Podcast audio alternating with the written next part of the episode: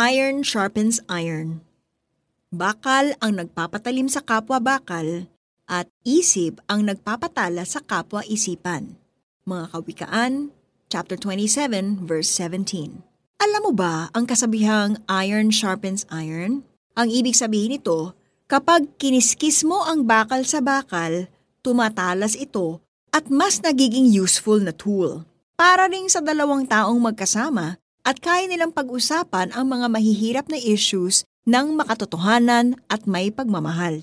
Dahil sa kanilang palitan ng kuro-kuro, nasya-sharpen sila at nagiging better people. Tumatalas ang kanilang pag-iisip at nagiging mas maunawain at magalang sila sa kapwa.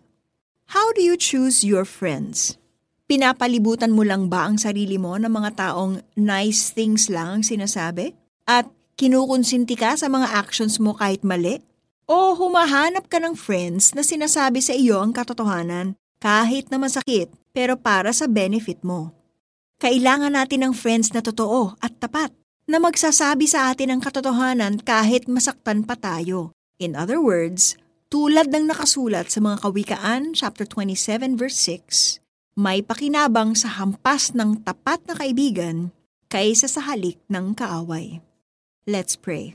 Lord, salamat sa biyaya ng tunay na pagkakaibigan na nakikita ko sa inyo at sa mga tunay kong kaibigan. Turuan ninyo kong pahalagahan sila. Tulungan ninyo ako maging humble upang mapakinggan ko ang kanilang wisdom at advice, kahit na masakit ang mga ito kung minsan. In Jesus' name, Amen.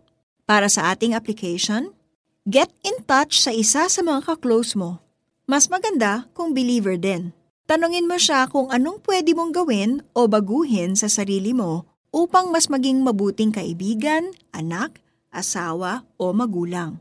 Pagkatapos, humingi ng pahintulot kung pwede ka ring magbigay ng suggestion sa kanya. Tanggapin mo ang mga sagot with humility. Then, mag-pray kayo. Maging accountable kayo at mag-follow up sa isa't isa. Bakal ang nagpapatalim sa kapwa bakal at isip ang nagpapatala sa kapwa-isipan. Mga Kawikaan, chapter 27, verse 17. This is Miriam Kiambao Roberto. May you have a blessed day.